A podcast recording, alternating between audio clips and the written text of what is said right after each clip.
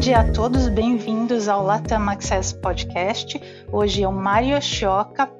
vou conversar com o Fernando Martins, do SA Law, sobre o perguntas e respostas da Receita Federal relativo à Lei 14.754 de 2023. Gostaria de lembrar que a nossa conversa não se trata de um aconselhamento jurídico ou tributário e tem caráter meramente informativo. Antes de tudo, muito obrigada, Fernando, pela sua participação aqui no nosso podcast. É, eu acho que essa é uma boa oportunidade, né? Agora que a gente está entrando no ano novo, em 2024, agora que a lei está em vigor, é, a gente comentar sobre o perguntas e respostas da Receita Federal que for, que saiu no final do ano passado, né? Bem no finalzinho entre Natal e Ano Novo. Então acho que essa é uma boa oportunidade para a gente relembrar as regras finais e, e, também os pontos que são importantes a levar em consideração, tendo em vista uma série de decisões que vão ter que ser feitas em breve. Já entrando aí na nossa primeira pergunta, Fernando, eu gostaria que você relembrasse aí para a gente quais são as regras finais que ficaram para detenção direta de ativos no exterior. Né? A gente teve uma série de tentativas no passado, discussões e mudanças. Então, de novo, a gente aqui no ano novo, acho que seria legal a gente recapitular quais foram as regras finais, inclusive a questão 19 do Perguntas e Respostas trata esse, sobre esse tema, né? Então, para aquela pessoa, para aquele indivíduo que detém ativos no exterior numa conta, pessoa física em seu nome, como é que vai ficar? Perfeito. É, antes de tudo, obrigado pela oportunidade. Mari, sempre um prazer falar com você. De fato, é, a Lei 14754 ela acabou, depois de muito tempo, sendo publicada no dia 13 de dezembro do ano passado. Né? Foram vários meses de discussões, medidas provisórias, né, 1171, 1172, o projeto de lei 4173.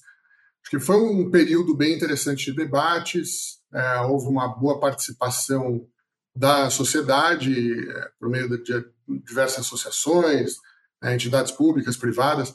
A meu ver, houve uma boa disponibilidade também do Ministério da Fazenda para ouvir sugestões, para acolher muitas das sugestões que foram feitas. Isso culminou em um texto final aprovado pelo Congresso que também, a meu ver, reflete bastante daquilo que foi discutido. É, e, posteriormente a isso, é, houve a, essa publicação do Perguntas e Respostas, é, como você disse, entre o Natal e o Ano Novo, que, por sua vez, trouxe alguns pontos aí um pouco mais polêmicos, apesar de não ser nada muito aprofundado pelo menos até esse momento. É, especificamente em relação às pessoas físicas, residentes fiscais no Brasil, né, que, que têm aplicações financeiras é, diretamente em seu nome no exterior, eu sinto pessoalmente que as coisas é, melhoraram um pouco em relação ao que nós tínhamos com a legislação anterior. É, eu poderia apontar como principais mudanças trazidas pela Lei 14754 Primeiro, a unificação da alíquota do imposto de renda aqui no Brasil, né, sobre esses rendimentos auferidos em aplicações financeiras no exterior. Antigamente, é, como o contribuinte deve lembrar, a gente tinha diferentes alíquotas para diferentes situações. Então, você tinha lá dividendos recebidos, juros e ganhos de capital, por exemplo. As alíquotas variavam de, de 15%, uma tabela progressiva de 15% a 22,5%, até aquela tabela dos 27,5%, que era aplicada principalmente no caso dos dividendos. Essa legislação nova unificou tudo isso para uma alíquota única de 15%. É, e é só uma alíquota, ou seja, facilitou muito as coisas, e além de tudo, uma alíquota mais baixa né, do que a média das alíquotas que se usavam antigamente. Então, é uma medida que me pareceu favorável. Uma outra mudança importante foi é, o fim da cobrança mensal do imposto de renda. É, de acordo com o texto aprovado, a Lei 14754, agora o imposto passa a ser anual. Então, ele deve ser declarado e pago na declaração de imposto de renda do ano uh, seguinte, é, então, é, vai haver uma ficha específica, isso já foi informado pela Receita Federal, a declaração de imposto de renda vai sofrer uma mudança para incluir uma ficha específica para esses investimentos no exterior, aplicações financeiras no exterior, empresas no exterior. É, ou seja, aquele, aquele carnê-leão, aquele GCAP, né, aquela trabalheira que o contribuinte tinha mensalmente e que tinha que fazer pagamentos mensais sobre esses ganhos e rendimentos, ela não será mais necessária. Vai diminuir a burocracia mensal para esse contribuinte que investe no exterior diretamente em nome de pessoa física. E uma terceira mudança que eu diria também positiva é a possibilidade que passa a existir agora de compensação de perdas é, apuradas em aplicações financeiras com ganhos apurados em outras aplicações financeiras, seja no próprio ano, seja em anos uh, seguintes, né, em anos subsequentes. O que antigamente só existia para aquele contribuinte que investia no exterior por meio de empresas, né, por meio das, das empresas offshore. É, essa a lei, a lei 14754, ela mantém alguns aspectos importantes. Ela mantém o regime de caixa para os investidores pessoas físicas, ou seja, esse contribuinte vai continuar pagando imposto de renda somente sobre os ganhos efetivamente realizados, né, dividendos recebidos, juros recebidos, é, ganhos na venda de ações e títulos, é, resgate de investimentos, liquidação de investimentos. É, também ficou mantida a não incidência de imposto de renda sobre os depósitos não remunerados, principalmente aqueles casos em que o contribuinte mantém o dinheiro numa conta corrente no exterior ou um saldo naqueles cartões de débito internacionais. Isso continua não sendo tributado no Brasil.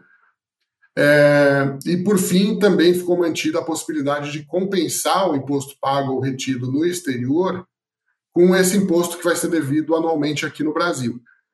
Contanto que é, exista um acordo para evitar a dupla tributação entre o Brasil e o país onde estão os investimentos, ou então o que a gente chama de regra de reciprocidade. Né? Na prática, isso hoje acontece especialmente com os Estados Unidos, Alemanha e, e Reino Unido. Lembrando que hoje Brasil e Suíça também têm um acordo para evitar a dupla tributação, ou seja, isso também pode ser compensado. É, e eu diria assim também que do lado negativo, é, eu citaria o fim da isenção de imposto de renda sobre o ganho de capital inferior a 35 mil reais, né, que existia até 31 de dezembro de 23. Hoje não vai mais existir, né, não, não é mais permitida essa dedução, então vai ter o imposto vai ser devido mesmo sobre esses casos. É, a revogação também da isenção do imposto de renda sobre a variação cambial de bens adquiridos com rendimentos recebidos originariamente em moeda estrangeira, que a gente é, usava bastante para os casos em que era uma isenção que era muito utilizada nos casos de pessoas que, que é, já recebem salários no exterior, ou heranças no exterior, ou bonificações no exterior e também a revogação do imposto de renda sobre o ganho de capital dos bens adquiridos é, na condição de não residente, né, que era aquela lei que a gente apelidava de Lei Armínio e que fazia com que é, aquele, principalmente os expatriados, né, gente que voltava para o Brasil ou que vinha morar no Brasil e tinha adquirido bens no exterior, não precisasse pagar imposto de renda sobre ganho de capital na primeira alienação daqueles bens adquiridos no exterior. Então, acho que, resumidamente, para a pessoa física, essa é a situação hoje. Legal. É, em relação a, a, essa revogação da isenção de imposto de renda sobre o ganho de capital de bens auferidos é, em moeda estrangeira, a gente vai conversar um pouco mais detalhadamente sobre ele aí numa pergunta é, posteriormente, mas antes disso, porque ela não, não diz respeito somente né, à detenção direta, mas também a, ao pessoal que detinha os investimentos através de uma estrutura. Mas antes disso, eu gostaria que te ouvir a respeito das regras finais para quem detém os investimentos no exterior através de uma entidade controlada, né? Então, por exemplo, o pessoal que, que tem uma conta no exterior através de uma empresa BVI, ou através de um fundo em Bahamas, né?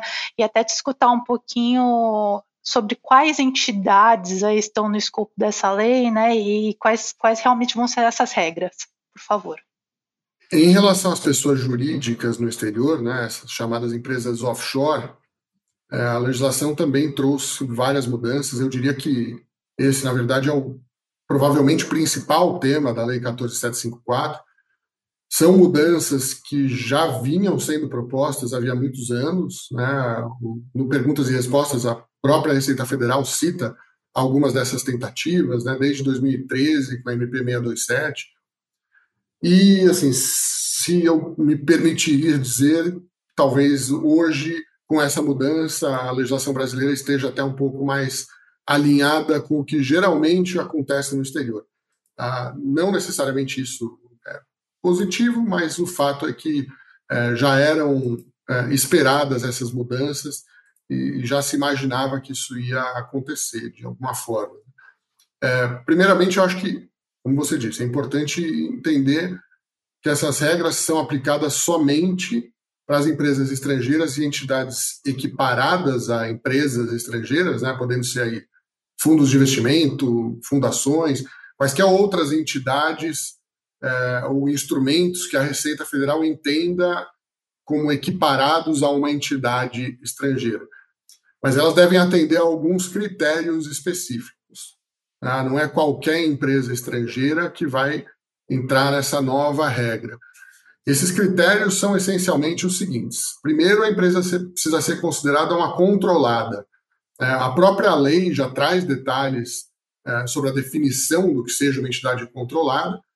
Essencialmente, são aquelas empresas em que um único contribuinte ou é, um contribuinte e, familiares próximos, né, parentes próximos, têm mais de 50% de participação nos votos da empresa, ou seja, que controla de fato a, a operação da empresa. É, e, além disso, além de ser uma empresa controlada, ela precisa também atender a pelo menos um dos seguintes critérios. Primeiro, estar localizada num paraíso fiscal, tá?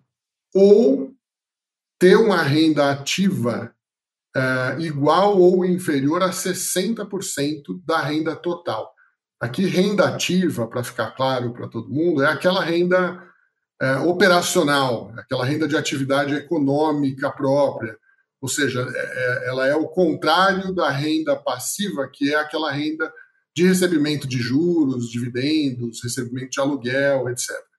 Então, havendo controle e uma dessas duas condições, né, ou paraíso fiscal ou renda ativa igual ou inferior a 60%, essa empresa é, está enquadrada na nova regra. Né? É, e qual é essa, essa, essa nova regra? É basicamente que ela vai passar a ser tributada é, a uma alíquota de 15%, os lucros dessa empresa vão ser tributados a uma alíquota de 15% aqui no Brasil, automaticamente. Então a lei é, acaba com aquele diferimento tributário que havia anteriormente. É, antes da lei 14754, o contribuinte que tivesse uma empresa no exterior ele só pagaria imposto de renda no Brasil quando e se essa pessoa jurídica estrangeira distribuísse lucros para esse sócio.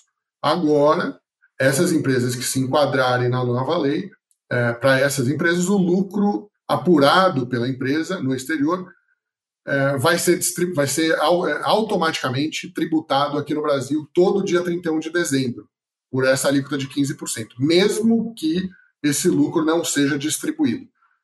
Uh, aqui, eu acho que é importante mencionar o seguinte: esses lucros apurados pela, pela pessoa jurídica estrangeira, eles são a diferença positiva, né?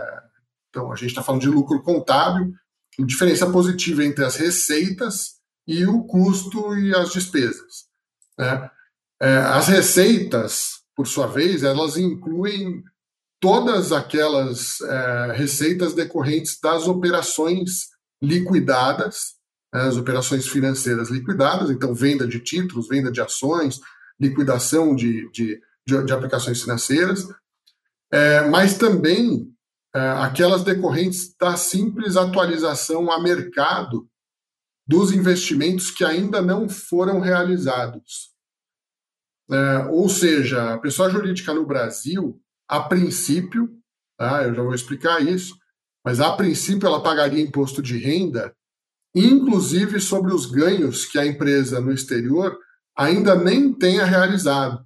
ela meramente por registrar um ganho é, em uma aplicação financeira em andamento, né, ela já teria que pagar imposto de renda no Brasil. Isso gerou um barulho muito grande no mercado, um descontentamento muito grande na época do projeto de lei ainda.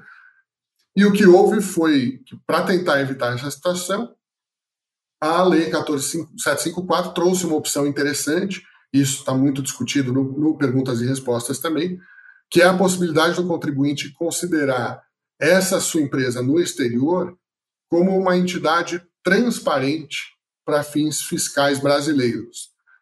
É, o que, que, é isso? Então, consequentemente, se a pessoa considera que a empresa no exterior é transparente, em vez de declarar aqui no Brasil a empresa em si no exterior, ela vai declarar e vai tributar os ativos que essa empresa detém, não a própria empresa. Né? Como se esses ativos fossem detidos diretamente pela pessoa física.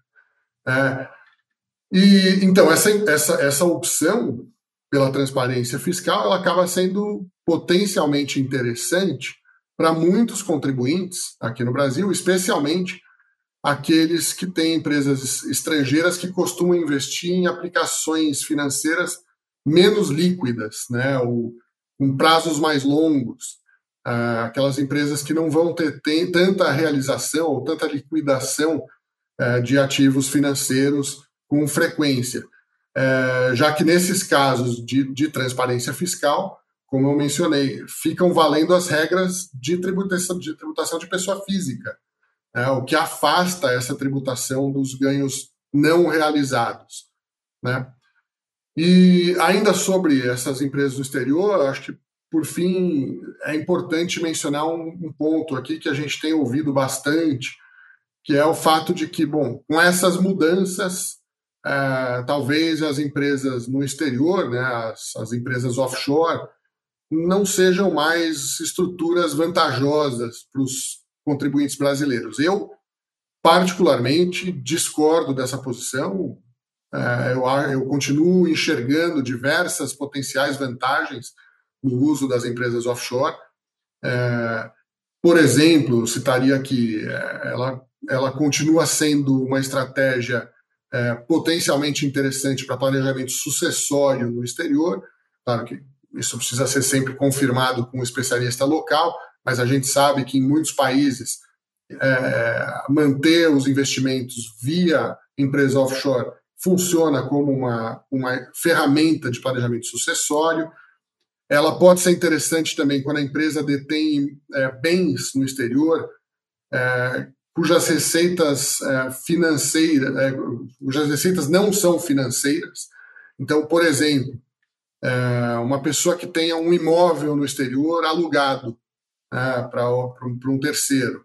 É, mantendo esse imóvel diretamente em nome de pessoa física, ela vai pagar um imposto de renda a 27,5% aqui no Brasil, né, porque isso não é uma aplicação financeira, então não está sujeito à nova regra que eu mencionei na primeira pergunta, continua valendo a regra geral de 27,5%, mas se ela tiver esse imóvel dentro de uma pessoa jurídica, o, a receita de aluguel é, vai ser computada na contabilidade da empresa e o lucro vai ser tributado aqui no Brasil a 15% e não 27,5%. Pode ser também uma vantagem. É, também é uma estrutura interessante ainda quando existem despesas que possam ser abatidas desses lucros da empresa estrangeira. Então, por exemplo, é, custos de manutenção de um imóvel, é, juros de financiamento, juros de empréstimo, investidores que trabalham aí alavancados, né, que tomam empréstimo no banco para investir. É, nesses casos, manter a, a, pessoa jurídica no exterior, né, a empresa offshore, pode ser também uma vantagem, porque ela vai reduzir esse, esses custos, essas despesas vão reduzir o lucro tributável no Brasil, que não seria possível diretamente na pessoa física. É, ainda, uma outra vantagem que eu citaria, no caso de investimento no exterior feito diretamente por pessoa física, é, o que é um ponto interessante, se a fonte pagadora desses rendimentos estiver num país que não tem acordo de dupla tributação com o Brasil e nem atenda aquela regra que eu citei de reciprocidade, é, esse imposto pago no exterior ou imposto retido no exterior, ele não vai poder ser compensado aqui no Brasil. É, já no caso de uma empresa offshore, aquele imposto pago no exterior, a princípio, se torna uma despesa dentro da empresa offshore, ou seja, diminui o lucro. E, portanto, vai haver um lucro mais baixo a ser tributado no Brasil. Então, é mais uma potencial vantagem. E eu diria até mais uma vantagem, é um caso bem específico, mas que é importante que, o, que, o, que os contribuintes entendam, que é o caso da, do, do ganho de capital na liquidação de aplicações financeiras, que deve ser calculado em reais no caso da pessoa física. Então, imaginando um caso, né, uma hipótese aqui, em que a gente tenha um, uma, uma perda, um prejuízo no investimento, tá, que tenha sido liquidado, mas um ganho de capital, né, um ganho de capital decorrente do câmbio, né, um ganho cambial. Nesse caso, é, investindo como pessoa física, se o ganho cambial for mais alto do que o prejuízo na aplicação, essa pessoa física vai ter que pagar imposto no Brasil. Ou seja, ela teve um prejuízo no investimento, mas em função do câmbio, ela ganhou em reais portanto, ela vai ter que pagar imposto de renda no Brasil. Já se ela fizesse investimento por meio de uma pessoa jurídica no exterior, né, de uma empresa offshore, ela não vai ter imposto a pagar no Brasil. Por quê? Porque, havendo prejuízo no investimento, não há que se falar em lucro tributável no Brasil para essa, essa pessoa física. É, a pessoa jurídica dela no exterior deu prejuízo. Então, não, não tem lucro a ser tributado no Brasil. Então, são diversas vantagens, e é lógico que uma análise caso a caso, a gente vai encontrando outras vantagens ou eventuais desvantagens, mas o resumo aqui da situação é que eu não descartaria de forma nenhuma o uso dessas estruturas, nem a partir de agora com essas mudanças.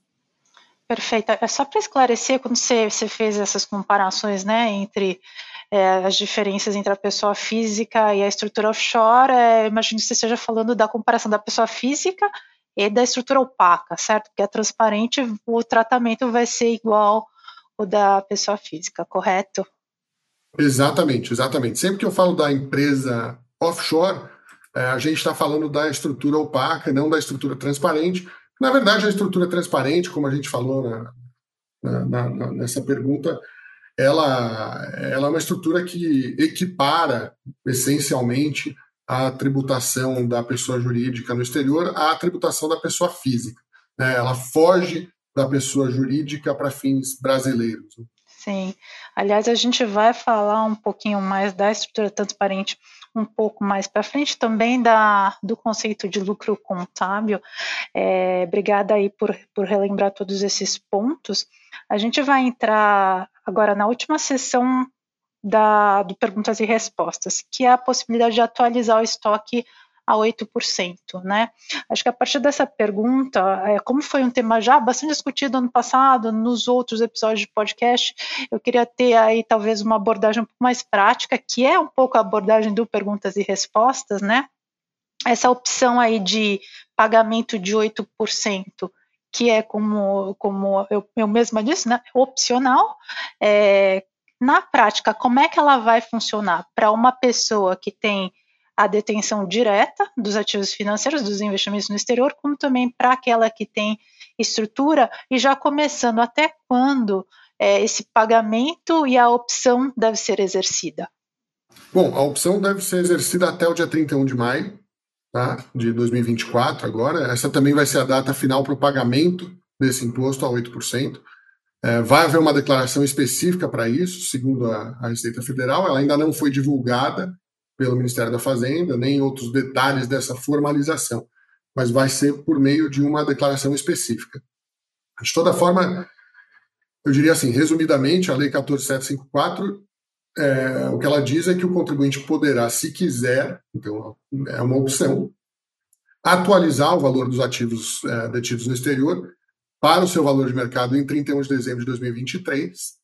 É, essa atualização é válida para os ativos é, que ele quiser, é, que o contribuinte quiser atualizar, Existem algumas exceções ali, obras de arte, pedras preciosas, metais preciosos, é, itens dessa, dessa natureza. É, e ele pode atualizar quantos ativos ele quiser, tá? um a um. Ele pode atualizar todos, alguns, um só, nenhum. Tá? É, um, um requisito para que o ativo possa ser atualizado é que ele esteja declarado na declaração de imposto de renda é, ano base 2022. Tá? E aqui um ponto de atenção importante é que a Receita Federal entende que ele precisa estar declarado na declaração entregue até 31 de maio de 2023. Tá? Isso é, a gente se atentou a, essa, a esse requisito e tem gente dizendo, bom, é, não tinha não tinha declarado, mas agora que eu posso atualizar 8%, eu vou declarar aquele bem que eu nunca declarei antes. É, não, não pode, porque já passou 31 de maio de 2023 e agora qualquer retificadora, qualquer bem que entre em uma retificadora não vai poder ser atualizado. Tá? O que, que a legislação diz? Que com o pagamento dessa alíquota de 8% de imposto de renda, o custo de aquisição do, do ativo atualizado vai ser ajustado na declaração de imposto de renda em 31 de 12 de 2023. Ou seja, em caso de uma futura venda, né, ou outro tipo de alienação ou realização desse ativo ou ganho, ou desse ativo, o, o, o ganho de capital vai ser significativamente menor. Né? É, óbvio que isso vai depender de qual o tamanho da diferença que existe entre o custo de aquisição e o valor de mercado em 31 de 12 de 23, mas se a gente estiver falando de, de, de, de, bens adquiridos há bastante tempo, a gente deve ter uma diferença muito grande e pode ser uma vantagem muito grande para o contribuinte. Uh, para fins de cálculo dessa atualização, a lei traz alguns critérios para cada tipo de ativo, uh, especificamente, geralmente com base em laudos ou estudos de, de valor de mercado, mas especificamente na sua pergunta, né, para o caso das, das, empresas offshore, é, sejam elas controladas ou não, tá, o, o, o, valor atualizado é, vai ser o valor do patrimônio líquido dessa empresa. É, claro que se o contribuinte não for proprietário, né, não for sócio 100% da empresa, vai ser o patrimônio líquido proporcional à participação que esse contribuinte tem naquele capital social. É, ou seja, eu diria assim, consequentemente, é, vão estar abrangidos pela atualização tanto os lucros acumulados até 31 de dezembro de 2023, quanto a variação cambial do próprio capital social e desses lucros. Né? Eu, assim, é, eu, estaria aqui dois pontos é, importantes, né? É, primeiro que esse, esses lucros das empresas offshore que tiverem sido é, tributados a 8%, eles não vão estar sujeitos a uma nova tributação quando forem distribuídos. Tá? Isso é, é muito importante, nem a 15%, nem a 27,5%.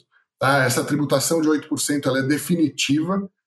É, não vai haver tributação extra nem sobre a variação cambial, que ocorrer entre 31 de dezembro de 23 e a data da distribuição desses lucros. E também, um outro ponto muito importante aqui é o seguinte: para aqueles ativos no exterior é, que tiverem sido adquiridos pelo contribuinte com recursos originariamente auferidos em moeda estrangeira, é, como eu citei no início, aqueles casos em que é, os ativos foram adquiridos com salários recebidos no exterior, com planos de bonificação, com heranças recebidas no exterior, etc. Né? É, a gente tem aqui uma oportunidade enorme para esses contribuintes.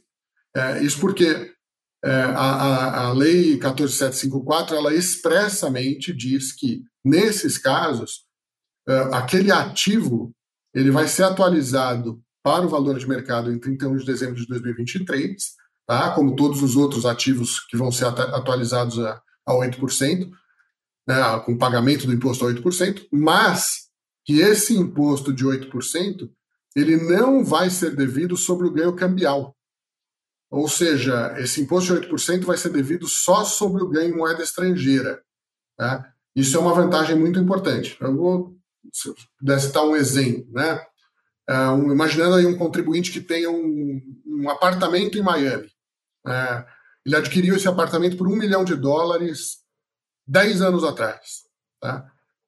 É, com uma remuneração, ele usou para comprar o um apartamento, uma remuneração que ele recebeu já em dólares, de um, por exemplo, de um empregador estrangeiro. Tá? Ou seja, o imóvel foi adquirido com recursos originariamente auferidos em moeda estrangeira. É, se, ele, se ele adquiriu por um milhão de dólares, imaginando que o dólar lá atrás era, para facilitar a conta aqui, 2,50, é, ele registrou esse, esse imóvel por 2 milhões e 500 mil reais na declaração de imposto de renda dele. Tá? Imaginando que hoje não foi feita nenhuma benfeitoria, nada disso, e hoje esse imóvel vale 2 milhões de dólares, em vez de 1 milhão. Ou seja, houve uma valorização de 1 milhão de dólares. Além disso, o dólar, que naquela época valia R$ 2,50, vamos para arredondar aqui, vamos colocar que o dólar vale hoje R$ 5,00. Tá?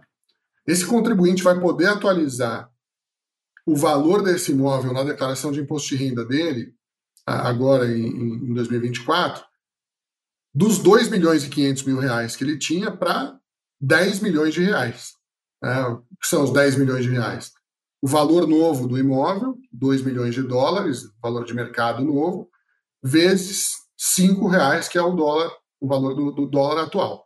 2 milhões vezes 5, é, a gente tem 10 milhões de reais é, que é uma diferença de 7 milhões e 500 mil, então de 2 milhões e 500 mil para 10 milhões. No entanto, ele não vai pagar imposto de renda a 8% sobre esses 7 milhões e 500 mil. Ele vai pagar só sobre 5 milhões de reais, é, que é a diferença, que são os 8% da, da diferença em dólar, do ganho em dólar. Do 1 milhão de dólares que ele ganhou, que, ele, que o imóvel valorizou, com base na cotação do dólar de hoje. É, o restante, essa diferença é, de 2 milhões e 500 mil reais que sobraram, vão ser uma receita isenta. Isso porque decorreu meramente de um ganho cambial. Então é muito importante ter esses casos aí, é, com, analisar esses casos com bastante atenção, porque esses contribuintes nessa situação podem ter uma vantagem enorme é, com, com, com, essa possibilidade de atualização a 8%. Que seria a última chance, né, digamos assim, de aproveitar. Exato, a última chance de usar. Exato. E aí, aproveitando esse tema, que seria, de qualquer maneira, a minha próxima pergunta, Fernando. É, o Perguntas e Respostas dedica uma, uma questão, que é a questão 21, a essa discussão, né, que é uma discussão super relevante para os nossos clientes do pessoal, do pessoal que participou da repatriação, né, do HERCT. Ah, havia, havia e há essa tese de que quem participou, quem, quem usou essa oportunidade e pagou lá o imposto em 2016, poderia alegar, digamos assim, que, que serão recursos auferidos em moeda estrangeira. Né? O que, que o Perguntas e Respostas fala sobre isso? Qual vai ser o tratamento e qual o posicionamento da Receita em relação a esse, esse tema? É, Maria, eu diria que esse é um dos pontos mais polêmicos do Perguntas e Respostas. É, não diria que seja surpreendente, né? pelo contrário, já se sabia, ou no mínimo se imaginava, que a posição da Receita Federal sobre esse tema seria essa. É, só para ficar na mesma página, para quem não se lembra, o, o HERCT, né, o Regime Especial de Regularização Cambial e Tributária, né, foi aquele programa de regularização voluntária de ativos, né? Tomou uma primeira, uma primeira fase em 2016, outra em 2017. E, e a, a, ideia por trás dessa polêmica é justamente é, decorrente do que eu tinha mencionado na, nessa pergunta anterior, né? Da, os bens auferidos originariamente em moeda estrangeira? Adquiridos com recursos originariamente auferidos em moeda estrangeira.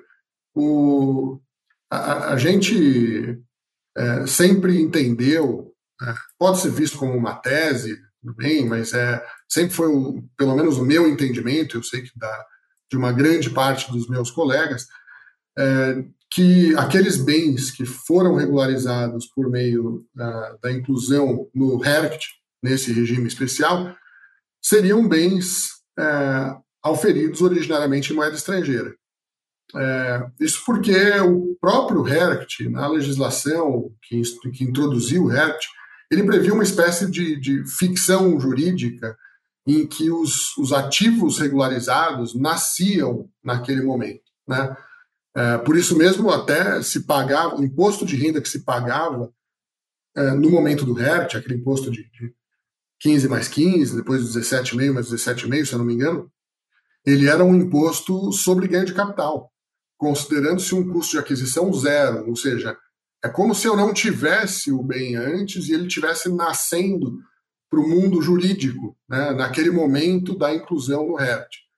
Então, a gente sempre entendeu é, e continua entendendo que esses são bens que foram de fato adquiridos é, originariamente já em moeda estrangeira.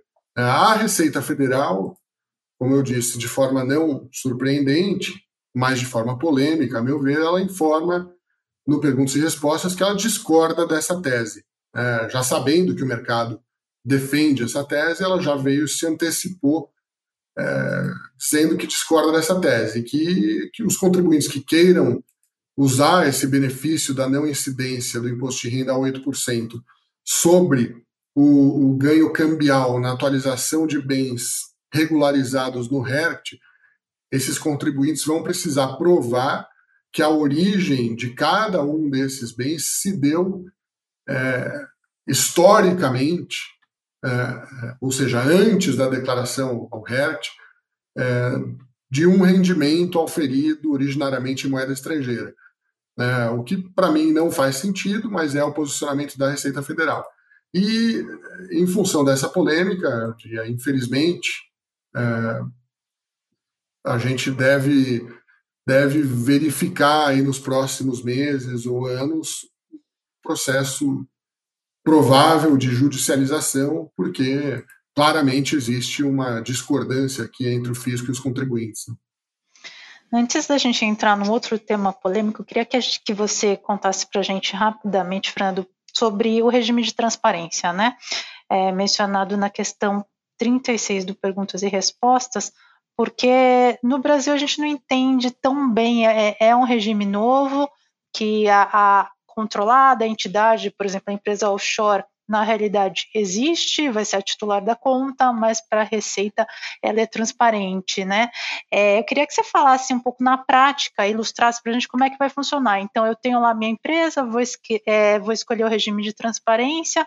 Como é que eu faço aí no futuro para declarar os ativos que estão embaixo dela? Como é que isso vai funcionar?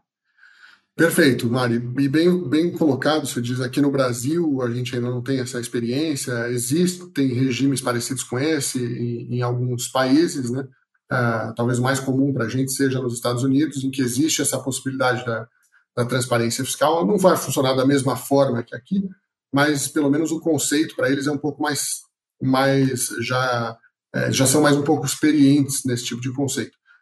É, Essencialmente, né, a Lei 14754 diz que os lucros apurados pela pessoa jurídica é, no exterior vão ser tributados automaticamente no Brasil todo dia 31 de dezembro, é, por essa alíquota de 15% unificada, mesmo que é, esses lucros não sejam distribuídos. É, dentre esses lucros, como eu mencionei antes, existem aqueles decorrentes de receita de alienação de de aplicações financeiras, né? realização, venda de papéis, venda de ações, etc. E aqueles outros lucros que são decorrentes meramente de é, uma marcação a mercado, né? que são aqueles o que a gente chama de, de ganhos não realizados. É, Para evitar essa tributação dos ganhos não realizados, né, é que acolhendo ao pedido de uma boa parte do mercado, a Receita Federal criou esse regime de transparência fiscal. Né? Primeiro, acho que é importante mencionar, essa transparência fiscal é para fins brasileiros unicamente. Tá? Não muda nada na sua empresa no exterior, né? na empresa offshore. Né? O contrato social, balanço, balancete, as demonstrações financeiras, a forma como ela opera no exterior não muda em absolutamente nada. Isso é, é um, um regime meramente para fins fiscais brasileiros, para a forma como essa empresa ou seus ativos vão ser declarados e tributados no Brasil. Então, adotando a transparência fiscal, em vez de declarar a empresa, né, em vez de declarar uma empresa offshore, aqui na declaração de imposto de renda, esse contribuinte vai, ele vai listar ali todos os ativos que essa empresa tenha. Então, ele vai declarar aqueles ativos como se eles fossem detidos diretamente pela pessoa física. Ah, isso, de novo, vai haver uma ficha específica para isso, a pessoa vai dizer que existe uma empresa no exterior e que essa empresa está sendo considerada transparente para fins fiscais. É, essa, é, essa opção, acho que eu deixei de falar isso, inclusive na pergunta anterior, essa opção que é importante aqui notar agora em 2024 é que essa opção ela é irretratável e irrevogável, ou seja, é uma opção válida para sempre enquanto o, esse contribuinte que está fazendo a opção for o controlador da empresa. Tá? Então, disso a gente conclui que é uma análise importante, não só com relação.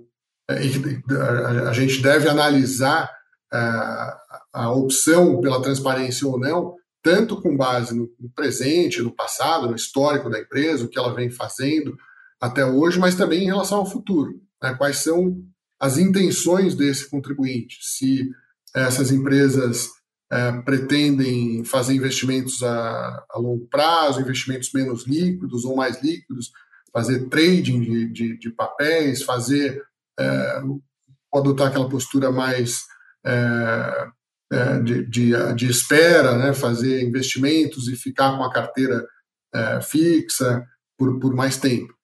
Então, é uma análise é, importante para ser feita agora é, e, que, e, que, leva em consideração diversos aspectos, não só é, jurídicos e tributários, mas aspectos econômicos também, é, que, são, que são muito importantes. Perfeito.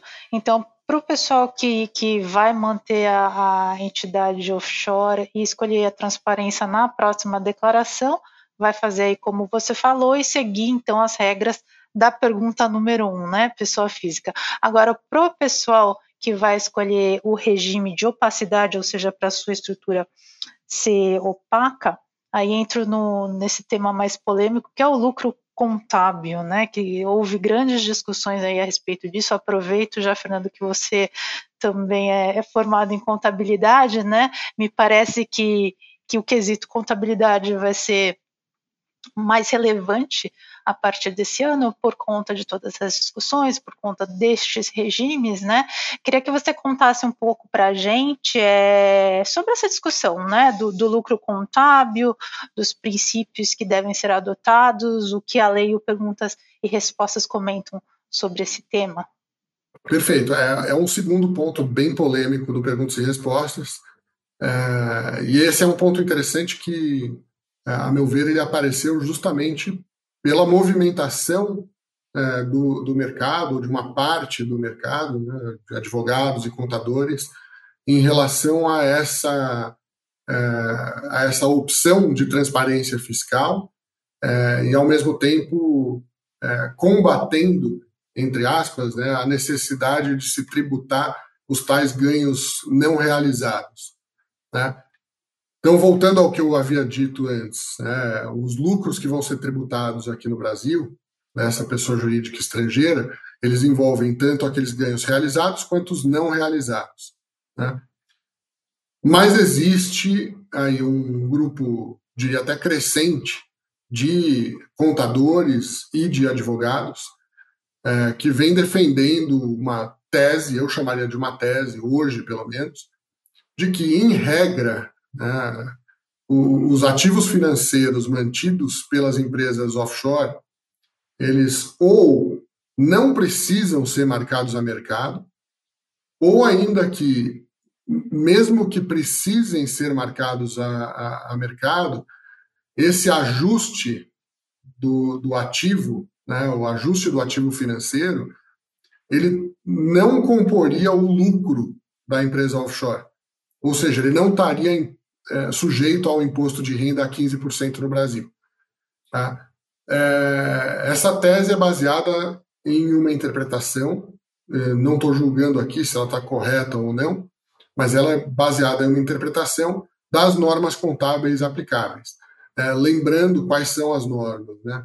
Para as empresas que estão em paraíso fiscal, obrigatoriamente a lei é, determina que seja usada a regra, a regra contábil brasileira, né, o que a gente chama de BR Gap, ou a NBC 48, também chamada de CPC 48, mas que é uma regra contábil específica para esses casos.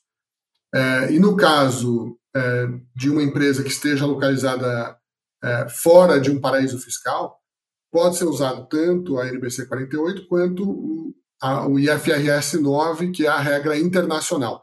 Em tese, elas são muito parecidas, praticamente idênticas, tá? O IFRS 9 e a NBC 48. Então, o que, que a gente percebe é que essas normas contábeis elas, elas são normas extensas, são normas complexas, elas aparentemente ah, admitem interpretações diversas eh, em função de diversos aspectos diferentes, por exemplo, a natureza do investimento financeiro, né, da aplicação financeira, o histórico da empresa eh, com, esses, com essas aplicações financeiras, é, o tipo de realização que a empresa vem fazendo desses investimentos, desses instrumentos, é, os objetivos desses investimentos para a empresa, é, e inclusive os critérios contábeis que o contador da empresa vem utilizando até hoje. Né? Então, assim, que aconteceu foi houve um, um levantamento dessa tese, um crescimento do, das vozes que têm é, defendido, que tem sustentado essa tese. A Receita Federal tomou conhecimento disso, não gostou nada dessa interpretação, isso a gente já percebeu, não só por meio do perguntas e respostas, mas até em reuniões nós tivemos com a Receita Federal, torceram o nariz para essa interpretação do de parte do mercado. A meu ver, posso dizer assim, do ponto de vista pessoal, eu sinto que a Receita Federal talvez tenha se sentido até mesmo de certa forma, traída pelo mercado, porque ela introduziu é, o mecanismo da transparência fiscal justamente para se evitar a tributação dos ganhos não realizados. E aí percebeu que uma parte do mercado está defendendo que a transparência fiscal nem seria necessária, porque os ganhos não realizados não vão mesmo, na visão deles, é, é, é impactar o, o cálculo dos, dos, lucros tributáveis no Brasil. Então, sentiu que, esse, que esse, essa interpretação mais agressiva pode ter sido até uma traição. Eu diria assim: o tema é complexo, me parece haver argumentos sólidos de ambos os lados. Eu, como eu disse, a interpretação ela é baseada em diversos aspectos. Acho que é caso a caso que vai ter que ser visto. É, esses argumentos vão ganhar ou perder força de acordo com caso específico daquela empresa, objetivos, critérios usados até atualmente. É, não está claro para mim sequer como a, Receita Federal vai fiscalizar isso a partir de agora, é, nem ao menos é, qual vai ser a autonomia ou poder, eu diria, de um auditor fiscal da Receita Federal de questionar, por exemplo, um, um, um balanço assinado por um contador muitas vezes estrangeiro, com base em FRS 9, né? É, que é uma norma do, do IASB, né? Assim, até que ponto isso, a contabilidade poderia ou não ser desconsiderada pela Receita Federal aqui. Então, é, é um tema que ainda vai gerar muita discussão. Eu acho que hoje o que pode ser feito é, é, é discutir esse tema com o contador da empresa, com os advogados, para se chegar a uma, a uma decisão no mínimo, bem pensada. Que seja uma posição mais conservadora ou mais agressiva, mas uma, uma, uma decisão pensada e, e, e consciente como sempre, né? A análise do caso a caso é, é sempre importante. Eu acho que um, um, ponto que não é polêmico, que está claro, mas eu queria que você confirmasse para a gente esse lucro contábil, né? Não entrando no mérito aí do que é, do que não é realizado ou não, uma vez tributado anualmente na estrutura opaca, ele não vai ser mais tributado, certo? Correto, correto. É, pela, pela nova lei da, da pela nova regra da, da lei 14754, é, diria assim, imaginando aqui um contribuinte que tenha uma, uma empresa offshore, é, um determinado ano, é, chega 2025, essa empresa apura um lucro ali de 50 mil dólares, tá? Só um número simples. Esses 50 mil dólares vão ser convertidos para reais no dia 31 de dezembro daquele ano, tá? de 2025. O contribuinte vai pagar os 15% de imposto de renda sobre esse lucro aqui no Brasil. E a partir daí, os 50 mil estão salvos, entre aspas. Né? Já pagou o imposto de renda, acabou. Então, quando ele for no futuro distribuir esses 50 mil dólares, é, seja distribuir como dividendo para o sócio, ou se ele decidir capitalizar os 50 mil, né, aumentar o capital da empresa com os 50 mil dólares, ele não vai mais pagar imposto de renda sobre esse valor. É, ainda que o valor recebido em reais, na data do recebimento de fato, seja superior aos 50 mil dólares convertidos para real em 31 de dezembro de 2025, como no nosso exemplo. Tá? Então, e da mesma forma, assim, muita gente achou isso é, muito positivo para ser verdade, né?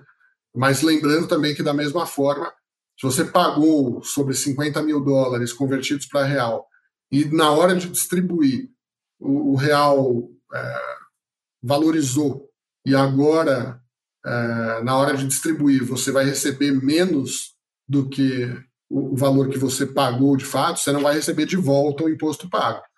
É, então, em outras palavras, a, a, tributação automática do lucro da, da empresa offshore é, é, definitiva, não admite outros é, ajustes ou impostos devidos é, depois disso. E para terminar, Fernando, é, falando aí rapidamente sobre o estoque, né, a gente comentou que tem a possibilidade dos lucros e da, do ganho cambial de pagar 8% né, e trazer a valor de mercado do último dia do ano passado, ou só realmente que, que, que esse estoque seja tributado na sua distribuição. E aí, juntando com, nossa, com a nossa discussão de contabilidade, é, acho que é importante que isso seja destacado né, na contabilidade do ano passado, para diferenciar bem. Você comenta um pouco para a gente, para finalizar a nossa conversa, esse aspecto? Claro, é, é exatamente como, como você disse, né? o lucro apurado é, pela empresa offshore até 31 de dezembro de 2023, que não for atualizado, né, não sofrer aquela atualização é, opcional que nós mencionamos anteriormente, ele vai ser tributado somente quando for disponibilizado para o sócio pessoa física. Né? Disponibilização pode ser pagamento de dividendo ou é, capitalização, por exemplo. Né? É, a, a, alíquota, nesse caso, vai ser de 15%, e isso é importante, que eu tenho visto muita confusão em relação a esse tema, muita gente achando que vai se pagar esse imposto a 27,5% no futuro, mas não. A gente tem que lembrar que a regra mudou, agora é 15%, não é mais 27,5%. Isso vale também para o caso dos dividendos. Então, é, vale a alíquota no momento vigente da distribuição de, do lucro, não, não do ano em que o lucro foi gerado. Tá? No momento da distribuição vai ser 15%, a não ser que a lei mude no futuro. Né? Então, é, consequentemente, eu diria, como, como os lucros apurados a partir de 1 de janeiro de 2024 estão sujeitos a essa tributação automática anual, né? e os lucros apurados até 31 de dezembro uh, de 2023 não estão, é imprescindível, como você falou, Mari, que o contador da empresa offshore passe a segregar no balanço eh, patrimonial da empresa, né, no patrimônio líquido, uh, quais são esses lucros pré-2024 né, e pós-2024. E também é importante, do ponto de vista formal, isso vai ser discutido com os agentes registrados, né, que aquele documento formal é, que a empresa offshore precisa elaborar é, sempre que for distribuir lucros, né, é importante que esse documento defina é, de qual período ou a qual período se refere esses lucros distribuídos, né, se são anteriores a 1 de janeiro de 24 ou posteriores, porque o tratamento tributário de cada um deles vai ser diferente. É, Isso é que vai, é, essa, essa opção por distribuir lucros anteriores ou posteriores é que vai determinar se vai ou não haver a tributação. Se for anterior a 31 de dezembro de 2023, no momento da distribuição, a gente tem o pagamento de 15% de imposto no Brasil. Se for posterior, não vai ter pagamento, porque o pagamento já vai se dar anualmente, né, de forma automática. Em relação ao capital, ao principal, vale a mesma regra? É, em, em relação ao capital social, no momento da redução de capital social, se houver é, ganho de capital, esse capital também vai ser é, tributado aqui no Brasil. É, e, e, de qualquer forma, isso, isso fica previsto da forma como já, já acontecia antes. É, o, a, a, o ganho de capital continua sendo normalmente tributado aqui, mas só também só no momento em que houver redução de capital ou liquidação dessa empresa por meio de, de, de redução de capital. Perfeito, Fernando. Muito obrigada aí por, por nos esclarecer todos esses pontos. O time de Wealth Planning do BS fica à disposição e eu acho que você também e sua equipe estão dispostos a falar com os clientes, né, para qualquer dúvida ou discussão. Eu é que agradeço, Mário. Obrigado. Ficamos sempre à disposição. Tá ótimo. O material apresentado nesse podcast não considera os objetivos específicos de investimento, situação financeira ou necessidade particulares de qualquer destinatário específico e publicado apenas para fins informativos. Destina-se ser de natureza educativa. Não é um anúncio nem uma solicitação ou uma oferta para comprar ou vender quaisquer instrumentos financeiros ou para participar em qualquer estratégia de negociação em particular, nem deve ser visto como tal pelo ouvinte.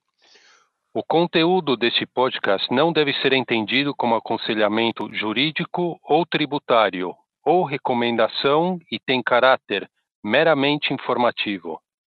O OBS AG ou suas afiliadas e seus funcionários não são associados a nenhum convidado externo. Ninguém do OBS ou seus representantes está sugerindo que o destinatário ou qualquer outra pessoa tome uma ação específica em resposta a este podcast. Ao acessar e ouvir esse podcast, o ouvinte reconhece e concorda com o propósito pretendido descrito e se isenta de qualquer expectativa ou crença de que a informação constitui um conselho de investimento ou uma solicitação de qualquer natureza. Quaisquer instrumentos financeiros ou serviços que possam ser descritos nesse podcast podem não ser elegíveis para venda em todas as jurisdições ou para determinadas categorias de investidores. Como uma empresa que fornece serviço de gestão de patrimônio para clientes, o UBS Financial Services Inc.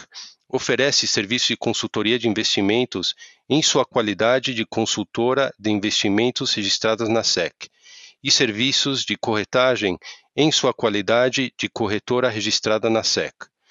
Os serviços de consultoria de investimento e os serviços de corretagem são separados e distintos, diferem de maneiras materiais e são regidos por leis diferentes e acordos separados.